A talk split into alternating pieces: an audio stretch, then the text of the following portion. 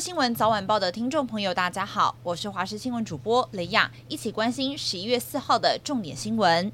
蓝麦河到目前为止遇到瓶颈，不过立委河似乎有谱。传出现在国民党和民众党因为四位区域立委参选人与国民党重叠，所以双方将会以比民调的方式输得退选，而且纳入国民党不分区名单。其中被点名的就是民众党现任总召邱成远，不过他否认传言，强调会继续在选区争取支持。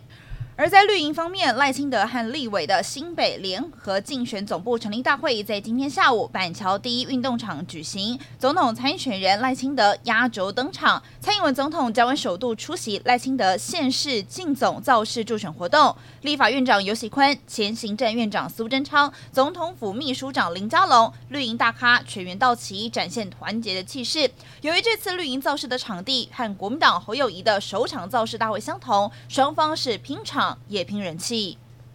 至于国民党这边，侯友谊今天在台北市举行侯友谊暨立委选举台北市市大会，很多国民党中央大佬，包含前总统马英九、国民党主席朱立伦、台北市长蒋万安、高雄市前市长韩国瑜、台北市前市长郝龙斌、中广董事长赵尚康都有出席。不过场地就在台北市府广场前，碰上了中午天气炎热，没有地方可以遮蔽，支持者是打着阳伞，有不少人是拿出扇子。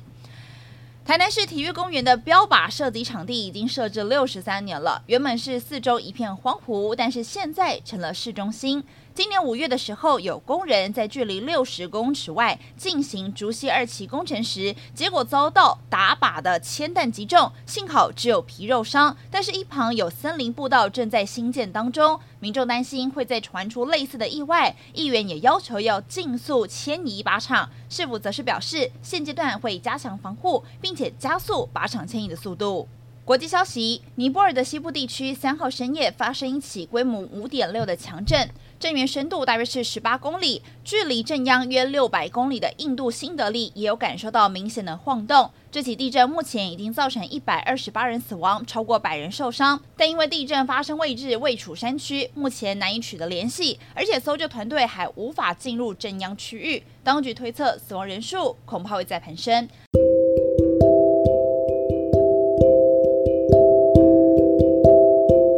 就是这节重点新闻，感谢你的收听，我们再会。